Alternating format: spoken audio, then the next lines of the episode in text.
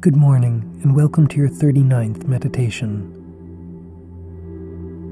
Every conscientious person spends a lot of time thinking about and crafting a moral system that can guide their decisions in life.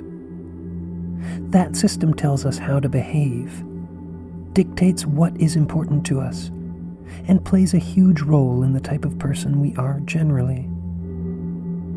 Each of us has our own unique system, informed by our singular life experiences.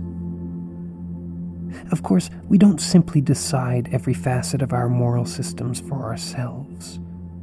We are born into the moral framework of our families, the social mores of our communities, of our cultures, and our nations, etc.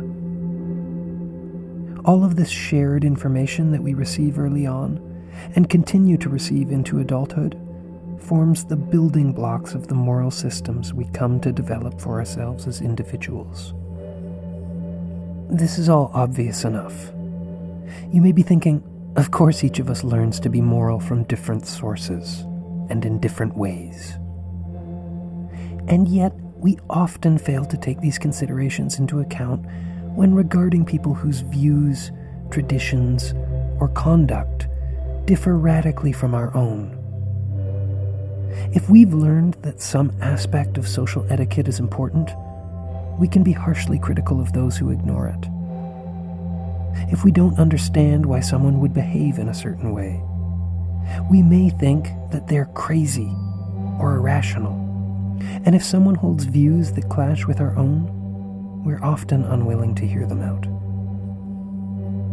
If you're guilty of making judgments like these, don't be too hard on yourself. We all do it. And it is perfectly natural to do so.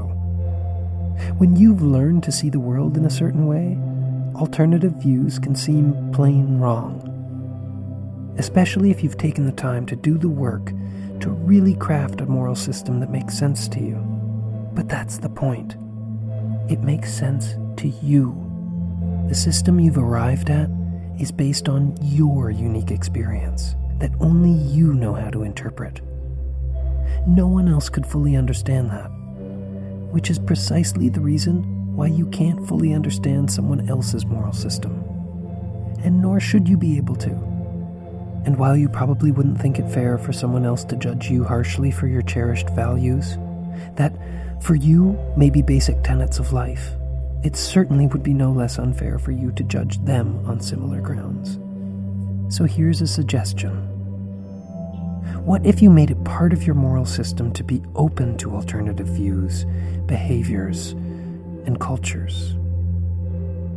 What if a willingness to incorporate the very ideas that you're opposed to into your moral schema was a pillar of how you conceive of morality? Of course, this will result in contradictions, but life is full of contradictions, so why shouldn't morality be too? And judging someone who holds opposing views because you can't understand the complex forces that motivate those views doesn't seem like a particularly contradiction free approach to morality either.